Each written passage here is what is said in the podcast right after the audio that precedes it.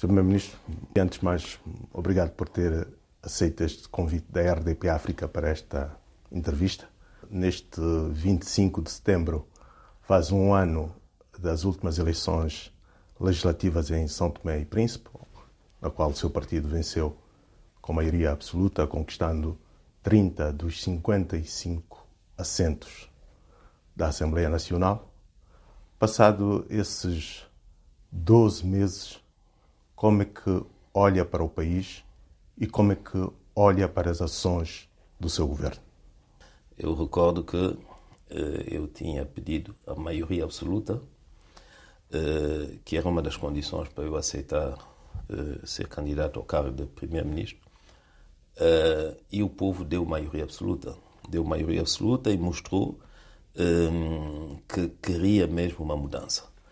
Então são 12 meses em que eu continuo eh, empenhado eh, como chefe do governo para que essa mudança possa de facto acontecer. São 10 meses de governação, que começou, como toda a gente sabe, com uma tentativa de, de golpe de Estado que criou alguma instabilidade, quer a nível do funcionamento interno, quer a nível da percepção externa, nomeadamente quando se fala de atração de investimentos, não é? O país deu uma imagem uh, de instabilidade, de insegurança. Uh, são dez meses em que nós continuamos a lutar com uma situação que foi criada pelo governo anterior, que é de, de, de bancarrota, nomeadamente no que diz respeito às divisas. Não é? Aliás, não sou eu que digo, os próprios relatórios do Banco Mundial abaixaram a nota do país em termos financeiros.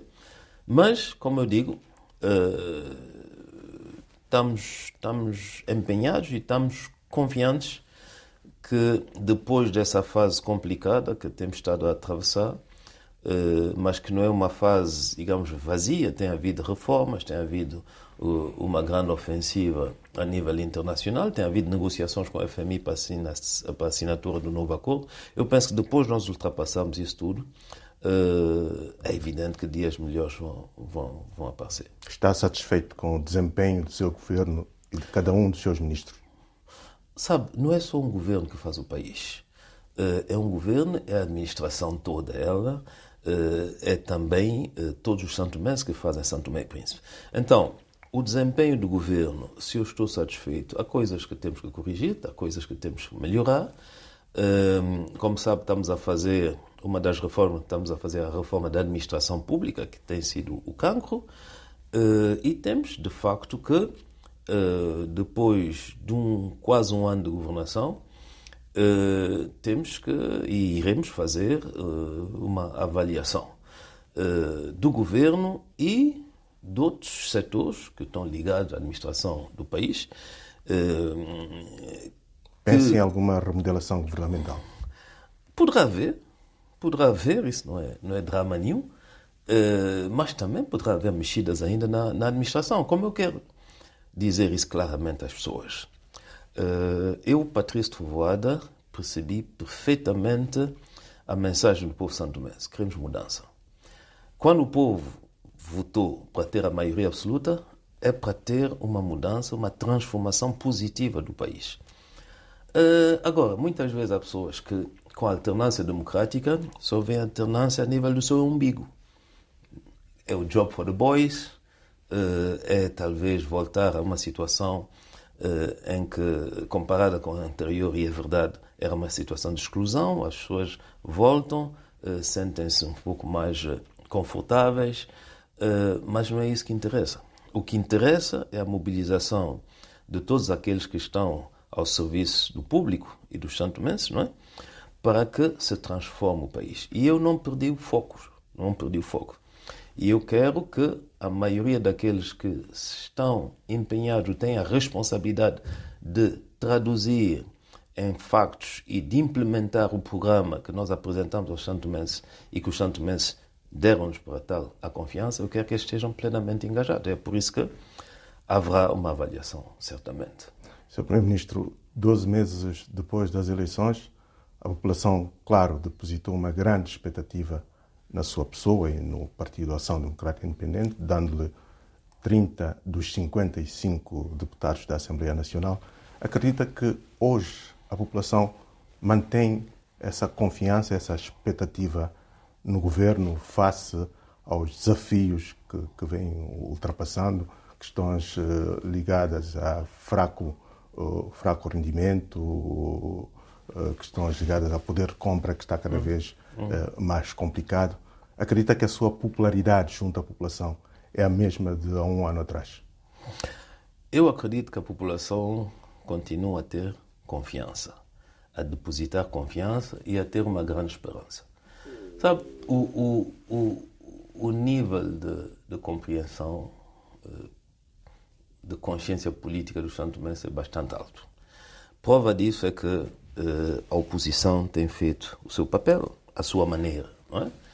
mas não tem colhido muito uh, os ouvidos da população. Ora, uh, nós estamos numa situação que reconhecemos toda ela, toda ela difícil, não é? Nós, nós, como eu digo, novembro o país estava no vermelho em termos de reserva, um país que vive essencialmente de importação, é? tivemos crise de combustível, tivemos que implementar o IVA 15%, não é? quando já vínhamos com uma inflação de 23%. Uh, todas essas situações são vividas na pele pelos santomenses.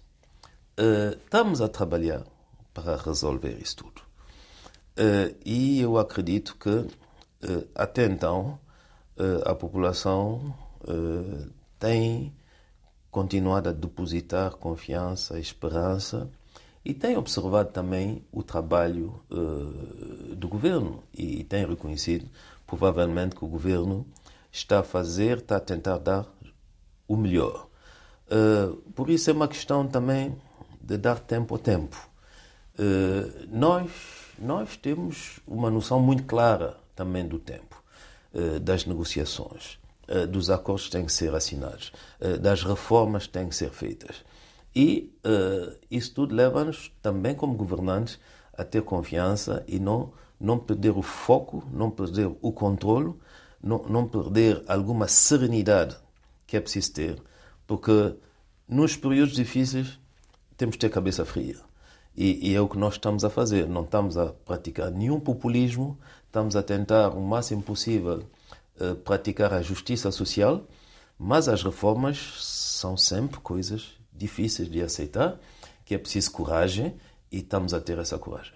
A recuperação económica e financeira é o grande desafio do governo sem o programa com o Fundo Monetário Internacional, acha que haverá outra, outra saída para a resolução desta crise? Vamos ter o programa com fundo, mas não temos um programa a qualquer custo. E não temos um programa se não for o programa que nós aceitamos ter. Isso é preciso sermos claros. Quer dizer, durante muitos anos fomos assinando as coisas para não as cumprir. Hein? O IVA é um exemplo. 2019, sim, sim, vamos fazer o IVA e só conseguimos com esse governo aplicar o IVA em 2023. Ora, não é a prática desse governo. Nós vamos ter um programa com a FMI, o programa em que nós acreditamos. E esse programa, eu estou convencido que conseguiremos, depois de negociações difíceis, ter esse programa eh, em finais de outubro ou princípios de novembro. Entretanto, o próprio FMI está a organizar eh, no dia 13 de outubro, uma mesa redonda em Marrakech de doadores para discutirmos a situação de Santo Tomé. Isso é um sinal positivo. É que o próprio FMI sabe perfeitamente que a situação de Santo Tomé e Príncipe não se irá resolver sem termos uma perspectiva, pelo menos de médio prazo, né? e sem aumentarmos as contribuições dos países amigos. Eu acho que isso já é um avanço. É um avanço. Que não há imposições, assim um caminho que temos de fazer juntamente com o FMI e os outros e todos aqueles que estão preocupados com a boa governação para que São Tomé e Príncipe possa sair da situação em que se encontra.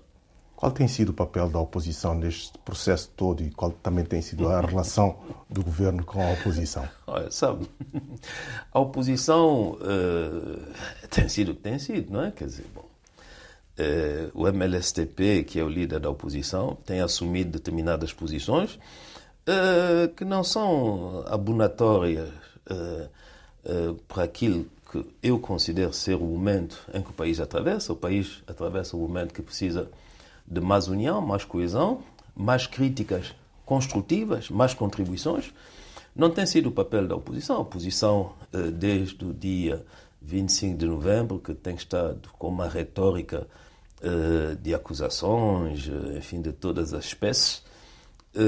Mas, sabe, a avaliação é muito simples. É ver quantas pessoas eles conseguem mobilizar nas N manifestações que têm convocado e ver-se perfeitamente, em termos de resposta, o que, é que tem sido o impacto da atitude da oposição a nível nacional. Sente que o caso 25 de novembro afetou a imagem externa de São Tomé e Príncipe? Bom, é evidente, é evidente.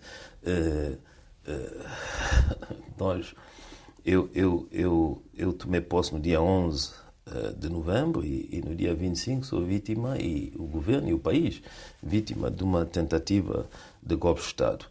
afeta a imagem, evidentemente. Um país que, que, que necessita tanto de contribuições externas, de investimentos externos, nomeadamente privado, afeta a imagem. Mas, mas também, eh, por outro lado, eh, eu penso que eh, uma situação dessa tão incompreensível, depois de uma eleição que correu bem, que teve, enfim, o, o, o beneplácito da comunidade internacional, que, em que assistimos a uma, a uma alternância, eu acho que levou também a uma tomada de consciência da fragilidade de Santo e Príncipe, de muitas das nossas instituições, eh, que sejam instituições de defesa, instituições de segurança eh, e, outras. Eh, e eu creio que isso também vai ajudar Santo Tomé e Príncipe, ao longo dos próximos anos, a, a ter um pouco mais de atenção dos nossos parceiros para que se possa garantir, de facto, a estabilidade plena no nosso país. A forma como a oposição uh, acusa o governo eh, de ter conduzido mal esse caso de 25 de novembro também contribuiu para afetar ainda mais a imagem externa? Eu acho que não. Sabe, eh, honestamente, eh, é preciso olhar os dois lados da moeda. A oposição fala, é seu trabalho, ela faz as opções que ela quer fazer e ela assume as consequências, não é? É por isso que ela, se calhar, vai ficar muitos anos ainda na oposição. Agora, o outro lado da moeda é o quê? É que esse processo foi conduzido em plena independência do Poder Judicial. Esse processo foi conduzido com a cooperação internacional a nível da investigação, nomeadamente de grandes democracias, como é o caso de Portugal. É? E esse processo tem continuado uh, sem interferência do governo. Ora, é isso que eu acho uh, interessa-nos fazer, porque é a nossa opção que é a separação total dos poderes, não é? e nomeadamente a independência do Poder Judicial. E uh, as pessoas que, que, estão interessadas em perceber bem e observar, eu diria com alguma idoneidade, todo esse processo, reconhecem que bom, é lamentável, um golpe de Estado é lamentável, mortes, qualquer que elas sejam, é lamentável, não é? Mas agora, o, o, o governo uh, tem deixado a justiça fazer o seu trabalho, não é? E, e vamos deixar que ela continue e, e conclui uh, todos esses episódios. E no que diz respeito ao governo, volto a repetir, é fazer com que coisas dessas não voltem mais a acontecer. Quer dizer, reforço da segurança do Estado, reformas também das instituições uh, de defesa e segurança do Estado, não é? reforço das liberdades, reforço uh, de tudo que tem a ver com a investigação, não é? capacitação do Ministério Público, capacitação do Serviço de, de, de, de, inteligência, provavelmente também capacitação da imprensa, que tem um grande papel quando se fala da investigação. Doutor Patrício Trovada, eh, já que estamos a falar de golpes de Estados, vamos olhar um pouco a sub-região da África Central e os golpes que têm acontecido nos países vizinhos. Como é que comenta esta situação? Bom, no, no, nós estamos, de facto, numa onda eh, lamentável de, de, golpes de Estado eh, na África Ocidental e na África Central, com ultimamente o Gabão. Hum, eu, eu, eu digo que cada país é um caso. Cada país é um caso, mas uh, aquilo que é comum a todos eles é a interrupção uh, do processos democráticos, é a alteração da ordem constitucional e é algo que nós não podemos aceitar, não é? Mas são factos uh, que devem nos levar agora a, a tratar esses factos. Não é? Uma, uma, uma linha que nós não podemos desviar é que o mais rapidamente possível se restabeleça o funcionamento das instituições e das constituições e uh, essas transições que nós estamos a observar têm que ser as mais curtas possíveis. Bom, voltar Mas, na, a dar... sua, na sua opinião, o que é que tem estado a motivar esta onda de golpes de Estado? É a permanência muito longa de determinados líderes políticos no poder? Cada país é um caso. Cada país é um caso. Nós temos nós temos, eh, eh, nós temos casos diferentes. Temos o caso do Níger, que é um presidente perfeitamente bem eleito eh, e que sofre um golpe de Estado. Nós temos, nós temos países que conheciam cujo argumento foi a situação de insegurança devido a guerras, nomeadamente com os grupos terroristas. Nós temos o caso do Gabão, em que estávamos no final de um ciclo em que estávamos no fim do mandato do presidente da Assembleia Nacional das Autarquias e foi nesse momento que se dá um, um, um golpe de Estado, quando eh, as populações tinham sido chamadas a se exprimir nas urnas. Eh, ah, cada país é um caso. O, o que nós estamos a, a, dizer e que temos que constatar é que algo está, a correr mal eh, nesses países e em muitos países. Pode haver é... interferência externa nesses golpes de Estado? Eu não acredito. Eu não acredito. Eu acho que, eu acho que uh, uh, o jogo de influências externas sempre existe. O que é preciso é ter países sólidos, instituições sólidas e países bem governados. Quando há um problema a nível da governação, quando há um problema a nível da fragilidade das instituições, todas elas, incluindo a, a instituição militar, quando não há paz num país, eh, é evidente que há sempre brechas que podem conduzir a situação desse tipo. É o que nós estamos a constatar. Eu não quero especificar, é? mas a verdade é que países bem governados, instituições fortes, contrapoderes, liberdade, democracia, paz, eh, é a melhor arma contra os golpes de Estado. Sr. Primeiro-Ministro, São Tomé e Príncipe realizou recentemente a última cimeira da CPLP, onde assumiu a presidência com o tema Juventude e Sustentabilidade. Nos próximos dois anos, apoiando neste tema, o que é que o governo planeia para mudar a situação uh, dos jovens e a questão uh, da sustentabilidade uh, dos recursos naturais em São Tomé e Príncipe? Sabe, é, é fundamentalmente uma ação que vai basear-se na advocacia. É? Uh, São Tomé e Príncipe é um país que, como muitos outros, depende muito da ajuda externa. Uh, assumir a presidência da CPLP uh, eh, é um papel não só prestigiante, mas um papel um, que, que, vai permitir, eu diria, uma dinâmica a nível da CPLP e fora da CPLP para eh, sensibilizamos muito mais os nossos parceiros quanto a esse tema de apoio à juventude e da busca de sustentabilidade em todos os atos que nós praticamos. Ehm, por isso, eu creio que vai haver, vai haver eh, reflexos eh, positivos para a nossa comunidade e para particularmente Santo Tomé e Príncipe. Nós decidimos estarmos muito mais presentes em todos os, os, palcos em que se vai debater a questão da juventude, a questão da sustentabilidade, a questão, sobretudo, da sustentabilidade ambiental, não é?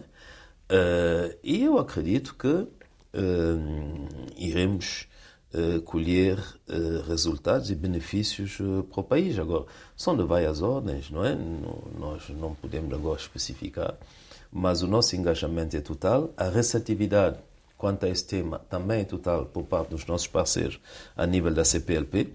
Agora é preciso é, é desenrolar o tapete e, e, e, veremos nesses dois anos como é que isso tudo vai, vai, vai desenrolar-se. Assiste-se neste momento em São Tomé e Príncipe uma fuga massiva de jovens para o estrangeiro. Até que ponto, o que é que está na origem desta situação e até que ponto esta saída de jovens pode prejudicar o, o plano de desenvolvimento económico do governo? São, são ciclos. Eu creio que são ciclos. Uh, eu acredito que a mobilidade é uma coisa positiva. Uh, as pessoas, uh, aliás, o contacto com o mundo exterior traz muito benefícios. Nós, nós precisamos desenvolver à volta disso uma política. Não é? Uh, há jovens que estão a sair, é verdade, mas uh, é preciso continuar a formar jovens, talvez formar muito mais jovens. Uns ficarão, outros irão sair. Formar no país ou no estrangeiro? No país, no país. É preciso formarmos no país. Uh, é preciso continuarmos a, a, a, criar oportunidades no país. É preciso que aqueles que vão para fora possam sempre sentir que existe uma oportunidade para eles regressarem, existem condições para eles caso eles tenham sucesso lá fora, poderem também investir no país, uh, ajudar aqueles os seus familiares que ficaram no país. Então, sabe, uh, uh, nós estamos num mundo que cada vez está mais incerto, estamos num mundo que, que, que está em plena evolução, eu diria, de uma maneira muito mais acelerada e os governos têm que se adaptar. Quer dizer, eu, eu, eu, eu não vejo as coisas como sendo sempre um, um problema. Eu, eu procuro, sobretudo, me concentrar na parte da solução. Uh, jovens estão a sair, é verdade. Mas uh, uh, se saírem mais bem qualificados, não é? quando irão para o estrangeiro, terão também melhores condições de integração. Não é? se saírem com o apoio do seu próprio país, uh, dos consulados lá fora, uh, das embaixadas, uh, irão sentir-se ainda muito mais ligados à, à, pátria, não é? Mas como é que ficam as instituições de São Tomé e Príncipe que precisam desta desta massa, desta... Eu, eu acho que eu acho que não existe cenário ideal, não existe vida sem constrangimentos. Então vamos, vamos nos adaptar. Quer dizer, hoje, hoje eh, é verdade que eh, não temos uma ideia ainda muito clara quais são os setores em que estamos a perder gente. Temos a impressão que estamos a perder em quase todos os setores. Vou dar o caso das forças policiais. Estamos a perder provavelmente 10, 15% a nível das forças policiais. Agora, temos que saber exatamente quanto é que estamos a perder. Bom, Uh, mas a questão de perder efetivos na polícia só, só nos obriga a acelerar mais o problema do recrutamento, porque mesmo os efetivos, se não tivessem ido alguns para Portugal, não são suficientes para o país. E quando se perde enfermeiros, eh, professores? Sim, quando se perde, perde enfermeiros, professores. Professores, médicos. Uh, é preciso nós formarmos mais professores, não é? Leva tempo. Leva tempo, mas é preciso nós vermos que, que, o que é que nós podemos fazer também para evoluir no domínio da, da, da educação. Eu, por exemplo, eh, durante a CPLP voltei a falar da questão dos manuais eletrónicos, não é? Eh, é fundamental. Bom, eh, nós podemos podemos conservar os mesmos números de professores, mas a questão dos manuais escolares permanece. É uma questão antiga, seis, sete anos que estamos a falar disso. Então, pode ser que a falta de professores hoje eh, nos obriga a uma solução mais rápida no que diz respeito aos manuais escolares. Mas a falta de professores hoje quer dizer que Portugal, no caso de Portugal, está a ganhar mais professores nossos. E, e, em contrapartida, devemos também pedir a Portugal é, para fazer um maior esforço em direção a Santo e Príncipe, porque, no fundo, o que é que acontece? São vasos comunicantes, não é? Nós formamos gente, custa-nos formar gente, custa-nos formar enfermeiros. E esses enfermeiros vêm para Portugal. Vêm apoiar Portugal. Muito bem. Então, o que é que Portugal nos dá em contrapartida? São essas questões que eu digo que têm que ser inseridas numa dinâmica, não, não numa, numa atitude de lamentação, não é? Mas numa dinâmica. E, e a vida é mesmo, é mesmo assim. Como é que se vai criar empregos que foram prometidos à juventude? Estamos a trabalhar nisso. Estamos a trabalhar nisso. Sabe que. Hoje o nível de desemprego ainda é muito grande. O nível de desemprego é grande. Uh, mas há, muito que se diga quanto a essa situação. Não é? Sabe? Eu, eu, eu sou primeiro-ministro terra a terra. Eu gosto de entrar nos detalhes. Gosto de entrar nos detalhes. E é por isso que, em relação a certas situações, eu, eu, eu não entro em pânico. Bom, porque é preciso nós entrarmos nos detalhes. Uh, nós temos um país cuja duas ou três ações podem transformar a economia do país. E, e, nós temos consciência disso. É por isso que nós temos e o governo que ficar... tem em vista essas estamos, ações estamos, podem? Sim, sim. Estamos, o Sr. Primeiro-Ministro quer, quer me dizer agora quais são, não, esses, não, não, quais são esses projetos estamos, que podem vir a transformar a, rapidamente o país? Estamos a trabalhar. Estamos a trabalhar porque, sabe, eu estou habituado também a ter um país em que a, a crítica é muito fácil. E temos também um país em que as pessoas prometeram muitas coisas. Então, Uh, a minha atitude uh, hoje é mais de, de, fazer do que dizer. E estamos a trabalhar. As coisas não são fáceis. Uh, eu diria que a governação em Santo Tomé e Príncipe, fisicamente até, extremamente penosa. Não é? Temos que trabalhar muito, há muita coisa a fazer, mas temos confiança. E, e essas questões as conhecemos. eu digo que a transformação do país uh, é muito mais, eu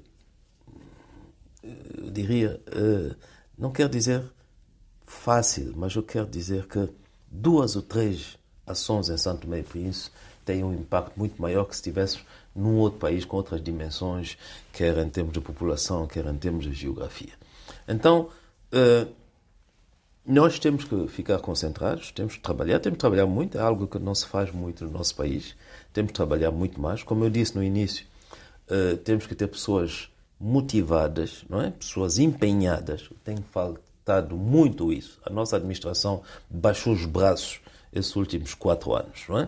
Desorganizou-se, uh, muita corrupção, muito desleixo, muito egoísmo. Mas, uh, como eu disse, eu fui eh, chamado para fazer um trabalho, não é? A resolução e, da... e, vou fazer o trabalho. A resolução da crise energética é fundamental para a atração de tá, investimentos tá, tá, tá a caminho, tá Como caminho. é que está este tá, processo? Está, a caminho. Nós, Acredita... nós, dentro de um mês, uh, sabe, já melhorou-se um bocadinho a energia Santo Tomé Dentro de um mês, em relação a aquilo que é a oferta uh, de energia, vamos aumentar a oferta de quase 40% dentro de um mês. Uh, e é sustentável, havido... dá confiança aos investidores? Evidente, evidente. A questão primeiro da, da, da, disponibilidade de eletricidade vai ser resolvida. Depois, a questão da sustentabilidade da EMAI, a questão dos, dos, dos preços, não é?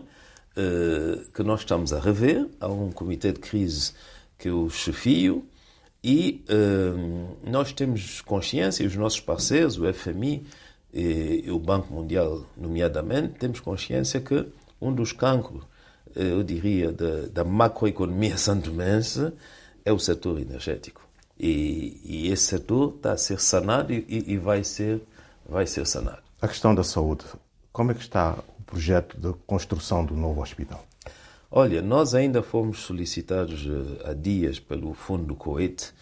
Uh, tem, tem, tem havido uma, uma dificuldade de, de, eu diria, de, de entendimento sobre todo esse processo com o Fundo do Coete e, e, e, estamos, estamos a falar com eles para ver se nós resolvemos essa questão. O, o, financiamento existe sempre.